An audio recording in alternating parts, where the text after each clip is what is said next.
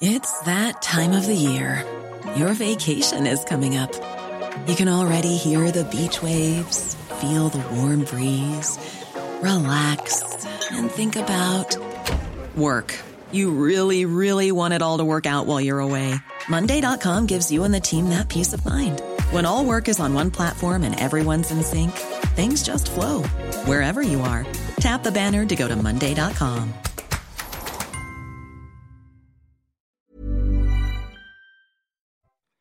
Bonjour à tous, bienvenue dans Enquête d'esprit. Guérison inexplicable, miracle eucharistique, stigmate, autant de phénomènes qui intriguent, qui fascinent, ou au contraire qui font hausser les sourcils aux esprits incrédules.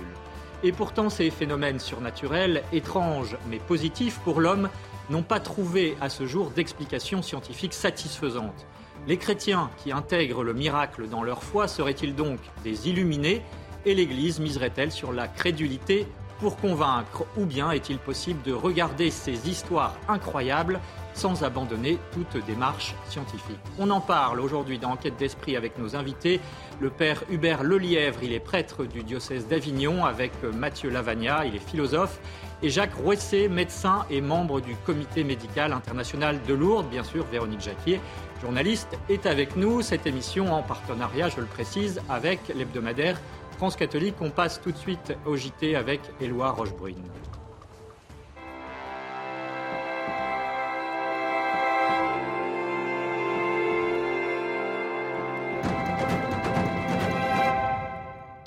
Bonjour Éloi, et on commence par des catholiques qui se mobilisent par la prière pour la petite Lola. Bonjour Émeric et bonjour à tous. On débute ce journal donc avec ce crime abominable sur la petite Lola. Loin de la polémique politico-médiatiques des temps de recueillement et de prière ont été organisés pour la jeune fille et pour sa famille, à Paris, à la paroisse Saint-Georges de la Villette ou encore à Lyon, devant le palais de justice.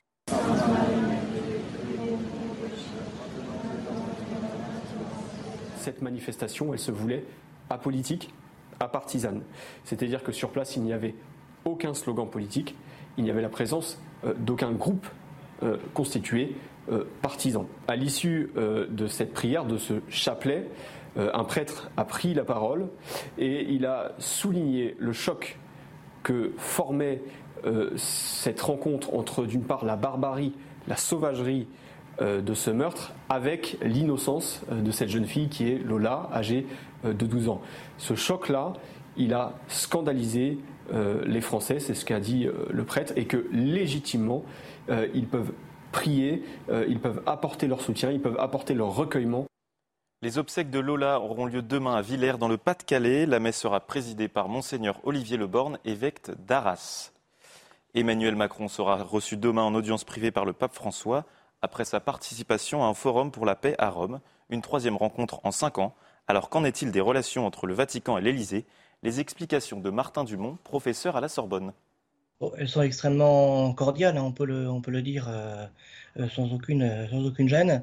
effectivement, c'est assez différent du temps du quinquennat de François Hollande, où il y avait eu les tensions autour de la question du mariage pour tous, et puis de la, longue du, du, du, temps où l'ambassade de France près de Saint-Siège.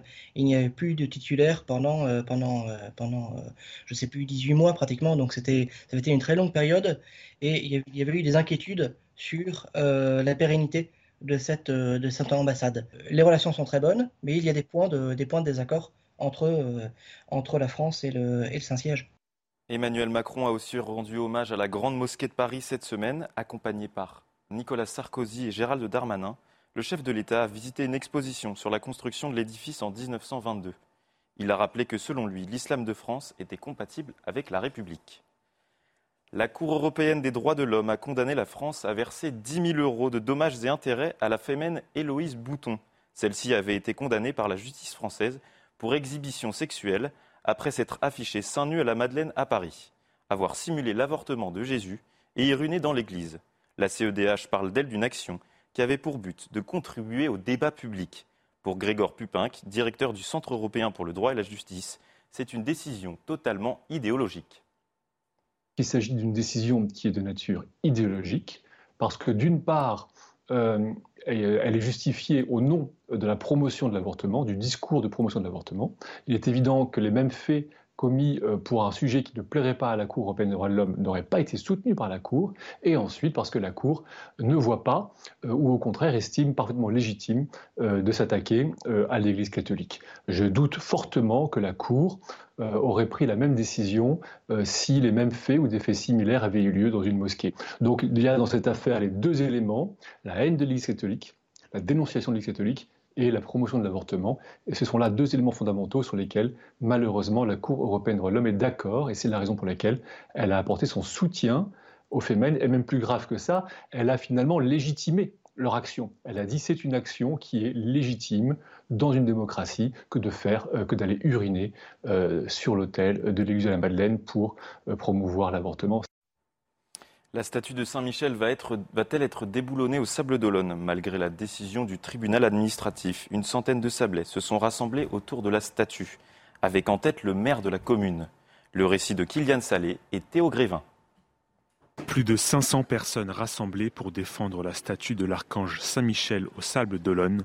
Saisie par une association laïque, la Cour administrative d'appel de Nantes l'a jugée contraire aux règles de séparation des églises et de l'État. Mais pour le maire de la ville, présent lors de cette manifestation, la cancel culture ne doit pas avoir raison de cette statue. Nous défendons euh, le bon sens, la place d'une statue Saint-Michel sur la place Saint-Michel devant une église Saint-Michel.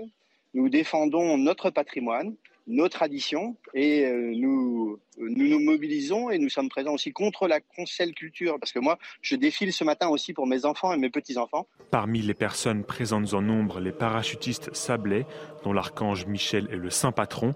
Si 500 personnes ont participé au rassemblement pour défendre le patrimoine et l'histoire sablaise, un sondage réalisé en mars par la municipalité montre que 95% des habitants interrogés se disent favorables au maintien de la statue un vote quasiment unanime qui est à prendre en compte selon le maire des Sables d'Olonne.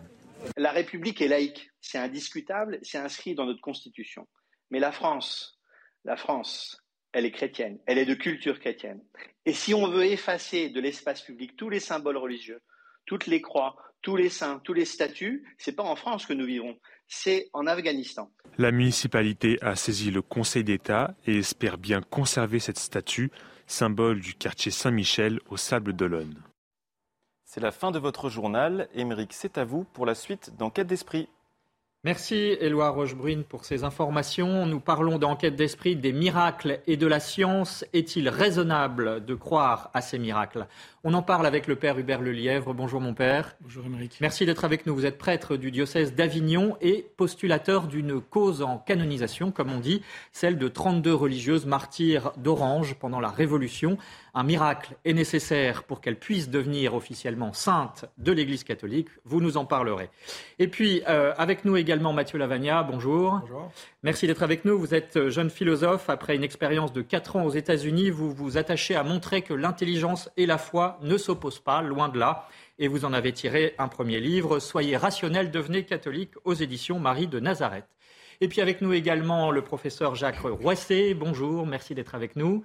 Vous êtes cancérologue, membre de l'Académie nationale de médecine et par ailleurs membre du Comité médical international de Lourdes qui se prononce sur les guérisons inexpliquées au sein du sanctuaire marial. Vous nous en parlerez, bien sûr. Et puis Véronique Jacquet. Bonjour Véronique. Bonjour à tous. Vous nous parlerez d'un type particulier de miracles, des miracles dits eucharistiques, dont l'un d'entre eux s'est produit récemment à Buenos Aires, la ville dont l'archevêque à l'époque était un certain monseigneur Bergoglio, devenu le pape François. Alors, qu'est-ce qu'un miracle? On peut commencer par se poser la question dans chacun de, chacune de vos disciplines, puisque, euh, outre l'existence de forces du mal qui ont provoqué beaucoup de réactions lors d'une précédente émission, y aurait-il aussi des forces du bien, c'est-à-dire le volant positif, lumineux de ces forces invisibles qui nous environnent? D'abord, l'étymologie du mot miracle, euh, ça veut dire étonnant, merveilleux, extraordinaire. Mathieu Lavagna, Première question pour le philosophe que vous êtes. Euh, qu'est-ce qu'un miracle pour la philosophie? Parce que euh, les philosophes des Lumières, notamment Spinoza, Kant, euh, bien pour eux, le miracle, c'était une violation des droits de la nature, et donc c'était impossible dans les faits. Oui, c'est ça. Alors David Hume a donné la définition que vous avez donnée, justement, une violation des lois de la nature. alors, en philo, les théologiens préfèrent utiliser le mot c'est une intervention surnaturelle, donc c'est-à-dire qui agit en dehors des lois de la nature, pas forcément contrairement aux lois de la nature. Euh, c'est le terme qui est plus approprié. Mais effectivement, c'est un fait euh, surnaturel, c'est-à-dire que si les lois de la nature avaient opéré de manière ordinaire, ce fait ne se serait pas produit. Donc je pense qu'on peut tous tomber d'accord là-dessus. Et la question, c'est euh, y en a-t-il eu dans l'histoire? Est-ce qu'on peut les attester de manière sérieuse et rigoureuse par une enquête rationnelle, voire scientifique, etc. On va voir ça effectivement. Professeur Jacques Roesset, euh, je rappelle, vous êtes membre de l'Académie de médecine. Pour un médecin, qu'est-ce qu'un miracle?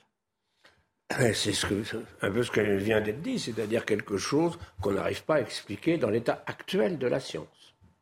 Et ça veut dire que euh, peut-être plus tard, ça pourrait. Alors, est-ce que donc, je veux dire, c'est indépendamment de tout euh, aspect religieux ou philosophique. C'est purement, j'allais dire, technique. voilà.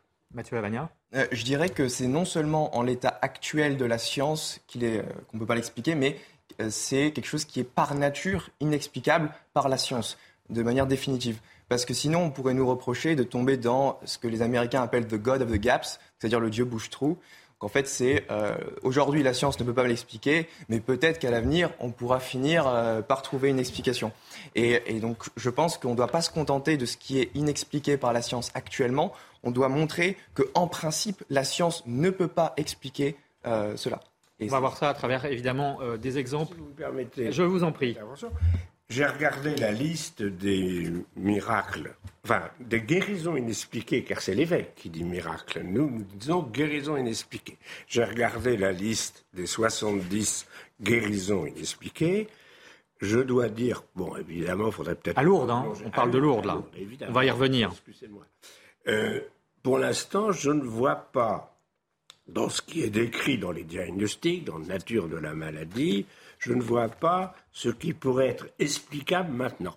Voilà. Donc, depuis. il y a des euh, guérisons de tuberculose qui sont inexpliquées, mais il n'y avait pas d'antituberculeux à l'époque. Donc on est au 19e siècle hein, à l'époque. Et quand vous dites inexplicable maintenant, c'est par rapport au progrès de la science Oui, par rapport au progrès de la science, bien sûr. Bien sûr, on va revenir sur euh, évidemment ces miracles de Lourdes, mais auparavant, Père Lelièvre, du point de vue de l'Église, puisque vous êtes postulateur euh, d'une cause en canonisation, et donc vous nous expliquerez qu'il faut un miracle, mais qu'est-ce qu'un miracle pour l'Église? Le miracle, c'est le, langage à travers lequel Dieu parle du ciel pour dire effectivement cette personne ou pour euh, mon cas de postulateur, les 32 bienheureuses, parce qu'elles sont déjà bienheureuses, sont au ciel. Donc ça confirme, c'est la communion des saints, la communion, donc on est unis les uns les autres. Avec les saints, nous on est sur terre, et les saints du ciel, les personnes, nos amis qui ont déjà euh, parcouru le chemin avant nous, c'est le langage le plus beau à travers lequel Dieu parle. c'est vrai dans l'histoire de l'Église, c'est vrai avant, et c'est vrai particulièrement aujourd'hui parce qu'on est, je pense, un temps où on est pauvre, et on est peut-être aussi dur d'oreille, la, crède, comme dit l'Écriture. Et donc Dieu multiplie ses miracles, multiplie ses, actes de bonté envers nous. Alors après, évidemment, la science et la philosophie, euh, euh, ça, ça, ça ajoute à cet amour que Dieu, dans sa paternité, a pour chacun d'entre nous. Véronique, Jacquet. Oui, c'est pas évident pour ceux qui nous écoutent de comprendre ce qu'est la communion des saints. Et je suis pas sûr non plus d'ailleurs que pour ceux qui ont fait l'objet d'une guérison miraculeuse, ce soit complètement évident. Donc vous bien pouvez sûr, nous expliquer? Bien sûr, la communion des saints, c'est-à-dire que nous, nous sommes sur terre, c'est une partie de l'Église qui est sur terre, une autre partie de l'Église qui est au purgatoire, c'est-à-dire qu'elle, comme un peu une machine à laver où on lave son linge avant d'aller euh, être bien heureux les inviter euh, au repas, dans une noce. Et puis la troisième partie, c'est en 3D, en fait, l'Église est très en avance. la troisième partie, c'est, plutôt ce serait la première, c'est celle de nos frères et sœurs aînés dans le ciel qu'on fêtera le jour de la Toussaint. Alors si on se euh, replonge pardon, euh, dans les évangiles avec euh, la, vie du Christ, finalement, qui lui aussi, le premier peut-être, a, fait des miracles, est-ce qu'on peut dire que dans ce cas-là, c'est la nature qui obéit à la parole du Fils de Dieu? Le plus grand miracle, c'est la résurrection. Ensuite, le miracle d'après, si je puis dire, c'est l'Eucharistie. Le, fait que par les paroles à la messe, quand le prêtre prononce ceci est mon corps, ceci est mon sang, c'est Jésus qui est là. Ça, c'est notre foi. Pour moi, c'est mon amour, c'est mon bonheur de pouvoir tous les matins euh, tenir dans mes mains Jésus et, lui parler. Et, j'essaie de lui laisser de la place pour qu'il me parle et qu'il dise après quelque chose aux, gens que je rencontre. Ça, c'est mon ministère de prêtre. Euh, voilà, c'est, pour moi, c'est ça, si vous voulez. Je ne sais pas si ça répond exactement à votre question. Non, mais on y reviendra de toute façon. Euh, Mathieu Lavagna, est-ce qu'il existe des phénomènes comme les miracles dans les autres religions ou est-ce que c'est le propre de l'Église catholique? Alors, c'est pas exclu qu'il y ait des miracles dans les autres religions, effectivement, parce que, d'un point de vue de la théologie catholique, il n'y a pas d'objection à ça, parce que euh, Dieu étant infiniment généreux, il est capable de répandre ses dons sur d'autres personnes euh, indépendamment du fait qu'ils partagent à 100% la foi catholique. Donc, par exemple, Dieu peut très bien guérir un juif, un musulman, euh, voilà, etc. Donc, tout ça, c'est possible. Par contre, je ferai une distinction conceptuelle entre les miracles qui confirment des doctrines et les miracles qui ne confirment aucune doctrine. Donc, Dieu ne peut pas se contredire et donc il ne peut pas confirmer euh, des fausses doctrines des autres religions. Ça serait impossible. par contre, ce qu'on voit, c'est que dans le catholicisme, on a des miracles qui confirment euh, certaines doctrines, donc, comme les, miracles eucharistiques avec euh, la présence réelle, etc., ou les apparitions mariales qui, pour certaines d'entre elles, confirment le dogme de l'Immaculée Conception. Et, euh, ce, genre de, confirmation doctrinale ne peut pas avoir lieu dans des, religions comme l'islam, le judaïsme, d'un point de vue de la théologie catholique. Excellente transition, je vous remercie, puisqu'on va se rendre à présent tout de suite à Lourdes avec la dernière miraculée en date reconnue officiellement, la sœur Bernadette Morio qui était atteinte d'une grave invalidité, le syndrome de la queue de cheval, qui l'empêchait presque de marcher. Et puis, à l'été 2008, elle se rend à Lourdes. Écoutez son récit. Pendant plus de 42 ans, sœur Bernadette Morio souffrait de douleurs lombosciatiques, des douleurs intenses qui l'empêchent de marcher. Après quatre interventions chirurgicales sans succès, elle décide de se rendre à Lourdes en pèlerinage en juillet 2008. Elle y reçoit le sacrement des malades et à son retour, son état s'améliore jusqu'à être guérie. Et là, j'ai senti un bien-être. J'ai senti une détente de tout mon corps. Parce que c'est vrai qu'avec le corset, avec la telle, avec le neurostimulateur, euh, bah, j'étais pas toujours très à l'aise. J'ai terminé l'adoration et à 18h, je suis rentrée dans ma chambre. Et puis là, j'ai une voix qui m'a dit Enlève tes appareils. Alors, qu'est-ce qui s'est passé? Je ne sais pas. Je ne sais pas. J'ai, dans un acte de foi, j'ai tout enlevé. Et à ma grande surprise, quand euh, j'ai enlevé le, le, corset et que j'ai enlevé mon attelle, mon pied était redressé et je pouvais bouger, j'avais pas mal. Un miracle dont témoigne sœur Bernadette en toute humilité. J'ai vécu dans cette obéissance à l'Église et parce que bah comment dire, pour moi je reste moi-même. C'est pas une gloire, je ne suis pas une star, je reste une petite sœur. Et avec Bernadette, j'aime redire que je suis, pas je suis chargée de vous le témoigner, mais je ne suis pas chargée de vous le faire croire.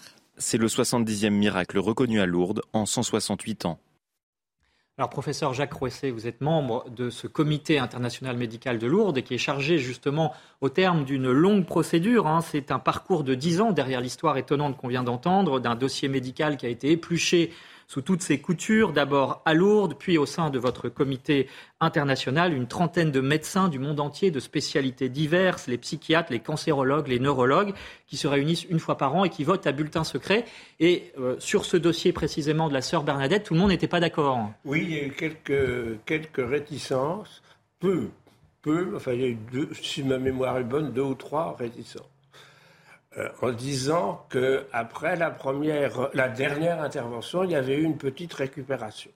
Ceci étant, euh, une récupération de quelle euh, C'était une récupération, minime récupération d'un réflexe, d'un mouvement spontané, mais qui n'a pas inféré sur la vie très douloureuse de la sœur.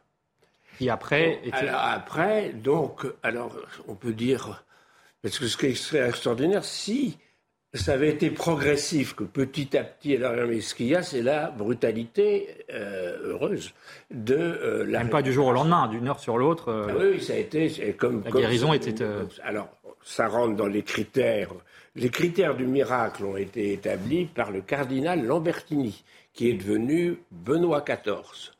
Et on garde le terme de euh, critères du cardinal Lambertini pour bien montrer que ce n'est pas une décision papale. C'est une décision d'un cardinal éminent, etc. Alors il y a les critères, il faut que la, la maladie soit grave, c'était le cas euh, a priori euh, incurable, et, donc qu'il ne puisse pas bénéficier de traitement euh, spécifique. Elle en avait bénéficié, mais manifestement sur son état, ça n'a pas marché. Et il faut aussi que la récupération soit extrêmement rapide, pas une convalescence qui va durer plusieurs mois, et puis définitive.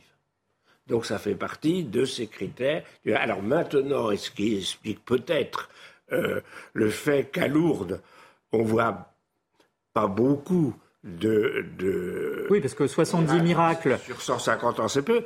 Mais c'est 1% à peu près. voilà, il ne faut pas oublier que on est très exigeant, en particulier sur le diagnostic. Or, les moyens diagnostiques ont évolué. Véronique Jacquier, puis Mathieu Lavagna. Est-ce que ce qui est intéressant, pour prouver que ce n'est pas une escroquerie d'ailleurs, de euh, vérifier aussi la, fécondité post-miracle? C'est-à-dire, on le voit avec Bernadette Morio, c'est-à-dire l'humilité, le témoignage dans la charité, une grande sérénité, elle est incroyablement lumineuse. Est-ce que c'est pas à ça qu'on voit vraiment que c'est un miracle? Ah ben alors ça, moi je me personnel, derrière euh, la science, entre guillemets, la science en disant, nous, on n'est pas là pour dire miracle.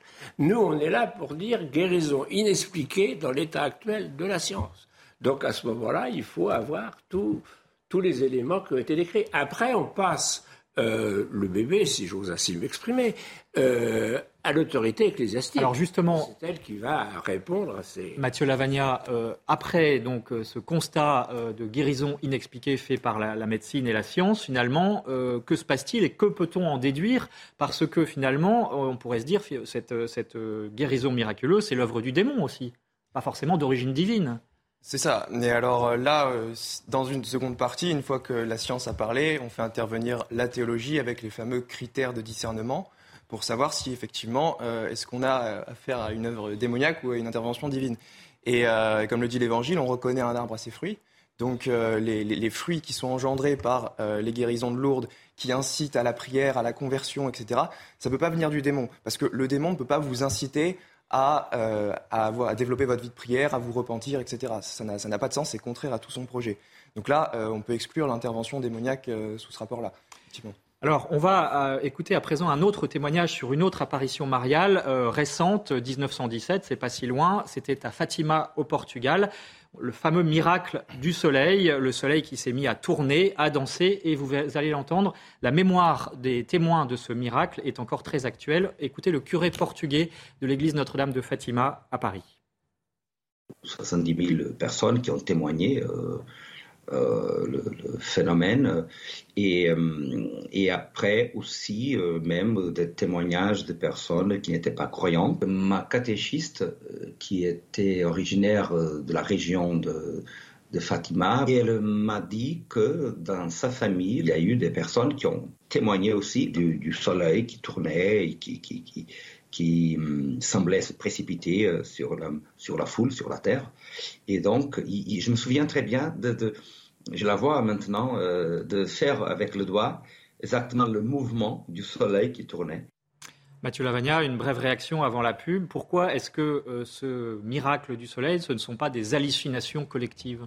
Bah, Parce que déjà, le phénomène des hallucinations collectives euh, n'est pas du tout répertorié dans la littérature médicale. Ce n'est pas quelque chose euh, qu'on constate médicalement parlant. Les gens n'ont pas simultanément les mêmes impressions, etc. Surtout que on a des profils psychologiques qui sont très différents on avait euh, non seulement des croyants qui étaient présents à Fatima, mais aussi des sceptiques, des anticléricaux qui étaient justement venus là pour débunker le miracle, entre guillemets, pour montrer que, tout ça c'était de la supercherie, que euh, l'Église catholique racontait n'importe quoi. Et ils étaient venus sur place, des journalistes euh, anticléricaux, pour dire voyez, voyez, vous avez prévu un miracle telle date, ça n'a pas marché, on va être là pour, le constater. Et finalement, il y en a qui. Enfin, ils, ils, ont tous vu, ils ont tous vu la même chose. Et donc, l'hypothèse des hallucinations, elle n'est pas crédible parce que euh, ces, gens-là n'ont pas du tout le même profil psychologique. Euh, ça n'a pas de sens du coup.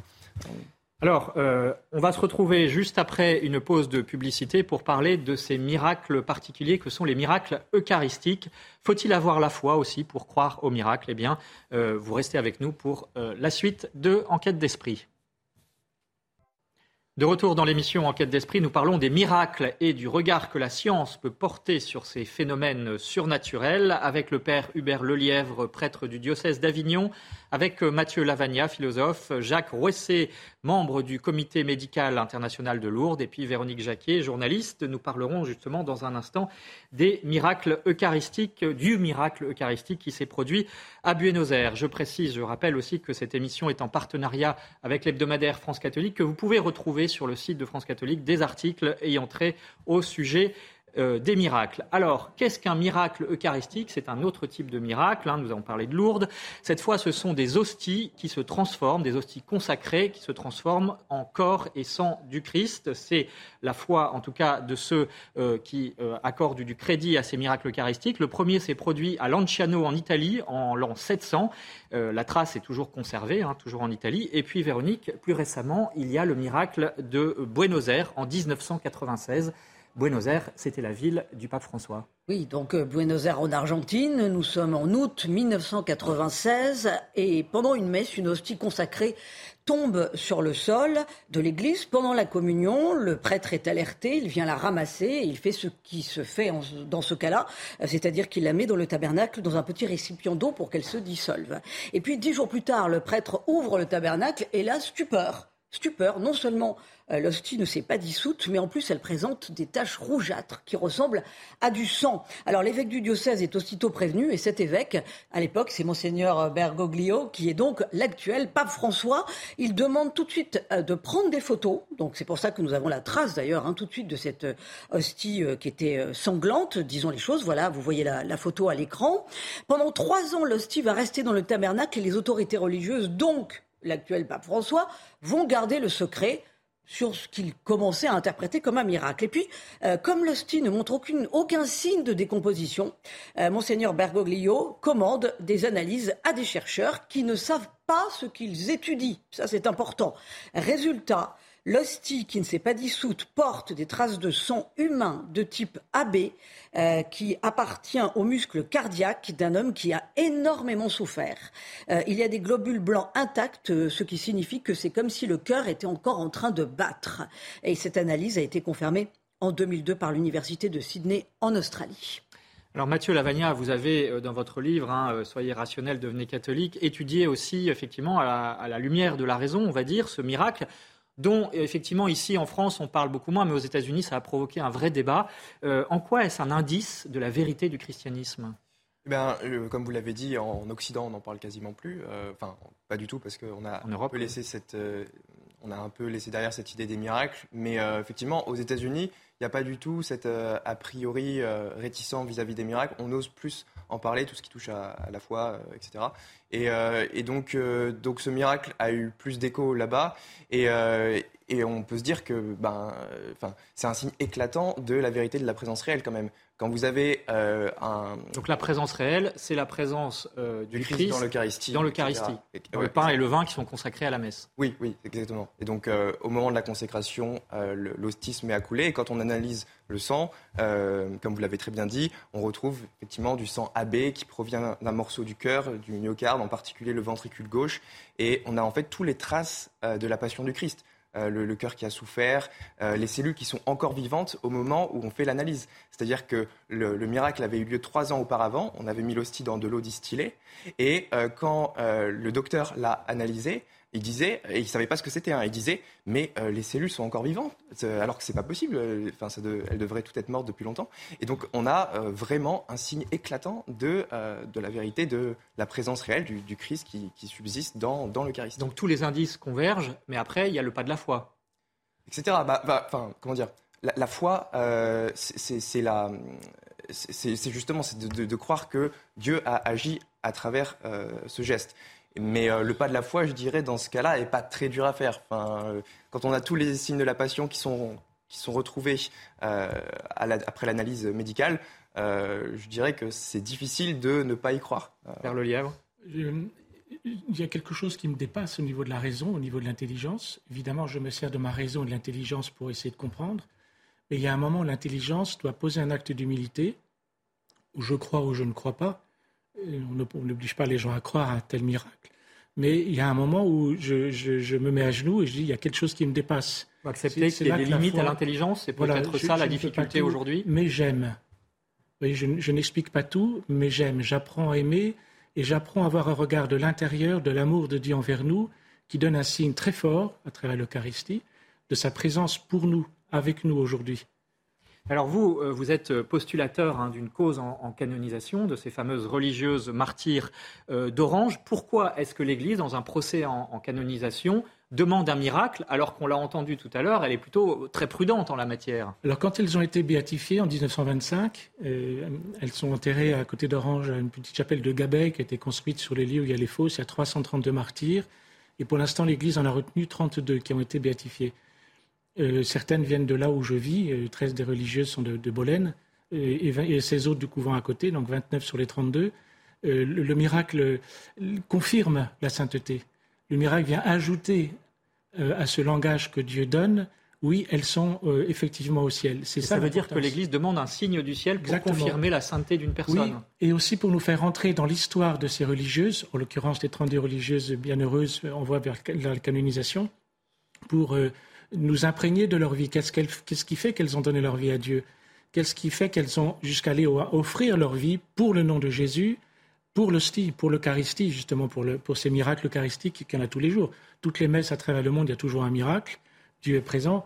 Je ne vois pas forcément de mes yeux comme le miracle de Bénozer, mais en fait, euh, c'est ça. s'habitue au miracle finalement?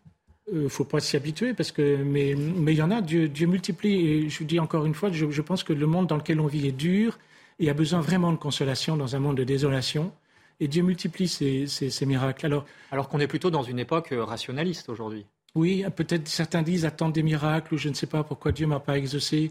Et je pense à ces biens de famille que j'ai, qui j'ai dîné l'autre soir, où une jeune fille qui s'appelle Louise, qui a un cancer du cerveau à 16 ans, ça, ça fait jeune. On se dit mais pourquoi? Je ne peux pas expliquer, mais j'essaye de rendre Jésus proche de cette personne et de fait que cette personne puisse aller euh, à Jésus, vers Jésus, pour euh, trouver cette, euh, cette consolation dans, les parents, bien sûr, dans cette souffrance qui est, terrible. Professeur Rouessé, pourquoi est-ce que l'Église est si prudente en matière de reconnaissance des guérisons inexpliquées à Lourdes, puisque vous êtes membre, je le rappelle, du Comité médical international de Lourdes, mais peut-être plus largement, pourquoi est-ce que finalement l'Église ne se sert pas, entre guillemets, davantage de ces, de ces guérisons, L'expérience pour Lourdes, euh, c'est que quand il y a eu le premier miracle, c'était le règne du professeur Charcot et de l'hystérie. Donc, pour lui, beaucoup de, sujets, de malades étaient des hystériques. Je rappelle que l'hystérie, c'est une simulation euh, involontaire. Et donc, euh, pour lui, la, la, première façon de contester Lourdes, c'est que les patients étaient des hystériques. Donc à ce moment-là, lui, il avait des, instruments, des façons de faire à la salpêtrière, mais donc il dit, bah, finalement, à Lourdes, c'est pareil. Donc il y a eu euh, cette grande prudence de l'Église pour montrer qu'on n'était pas dans le domaine de l'hystérie. D'ailleurs, c'est pour ça d'ailleurs que, euh, ah, quand vous prenez la liste des guérisons, vous n'avez aucun, on ne touche pas au domaine psychiatrique. Donc voilà. Les choses sont bien claires. Euh, est-ce qu'on peut imaginer, Mathieu Lavagna, que euh, un jour euh, le, progrès de la science fasse que un miracle, ce qui a été considéré par le passé, où il y a plusieurs siècles, comme un miracle, puisse finalement s'expliquer? Bah, le, le, principe d'un miracle, c'est qu'il doit non seulement ne pas être expliqué par la science actuelle, mais qu'il doit être en principe inexplicable par la science à toute époque. Mais comment peut-on euh, anticiper sur euh, les, les Justement, scientifiques? euh, On peut quand même supposer que si aujourd'hui vous avez un os séparé de 3 cm qui repousse subitement, spontanément, qui se recolle, c'est contraire. Qui s'est produit à Lourdes. produit à, Lourdes dans le cas de Pierre de Ruder. qui, est un, qui est un miraculé. Il avait eu son, son os broyé par un arbre qu'il l'avait brisé et son os s'est recollé euh, subitement après euh, qu'on lui a imposé euh, l'eau de lourde.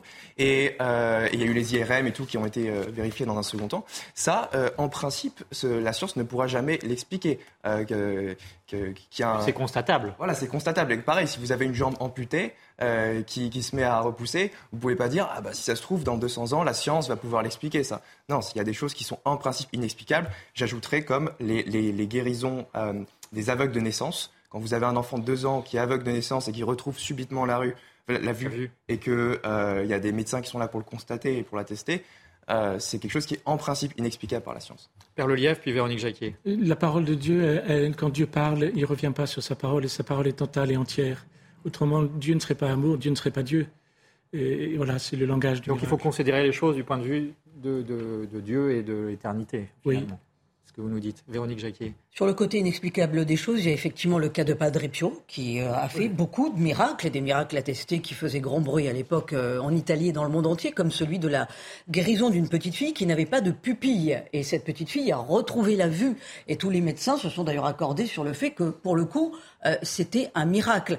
Alors, est-ce que ça veut dire que foi et raison sont compatibles? Ben, La réponse, elle est donnée par l'Église, par l'enseignement de Jean-Paul II. La raison et la foi sont comme deux ailes qui euh, le, miracle retenu pour la canonisation de Padre Pio, c'est un enfant de 8 ans, Matteo, qui a eu une apparition quand il était dans le coma. Et quand il est sorti du coma, on lui a montré différentes images pour savoir qui, de qui il parlait. Et il a dit c'est Padre Pio. Et à la canonisation, le jour de la canonisation de Padre Pio, il a fait sa première communion.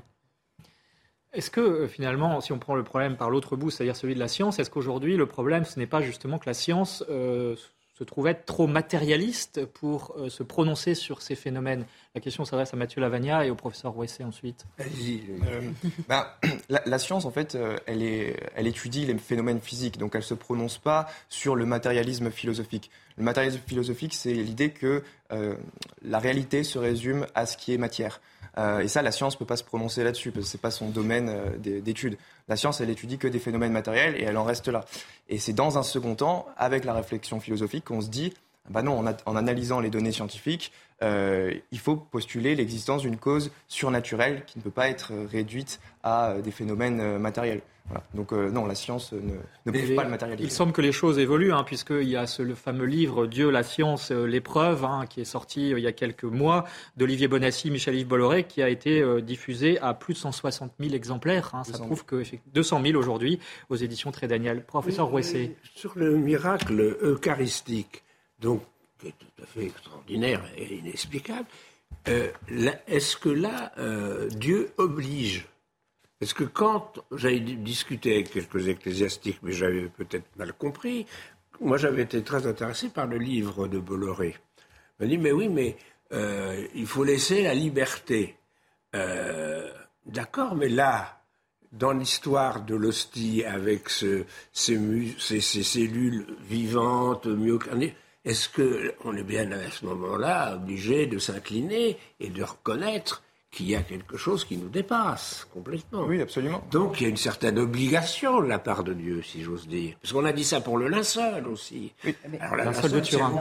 C'est très différent, je suis d'accord. Mais il y avait, je me rappelle d'un article, euh, je pense, il y a très longtemps, il y a 20 ans de ça, je ne sais plus quel, peut-être Guiton, qui avait dit, mais alors à ce moment-là, euh, Dieu nous obligerait alors, vous, vous signalez un fait qui est, qui est, très intéressant parce que ça me fait penser à, à l'évangile, puisque finalement celui qui a fait le plus de miracles, c'est le Christ. Hein. Le oui, oui, miracle, c'est le Christ dans les évangiles.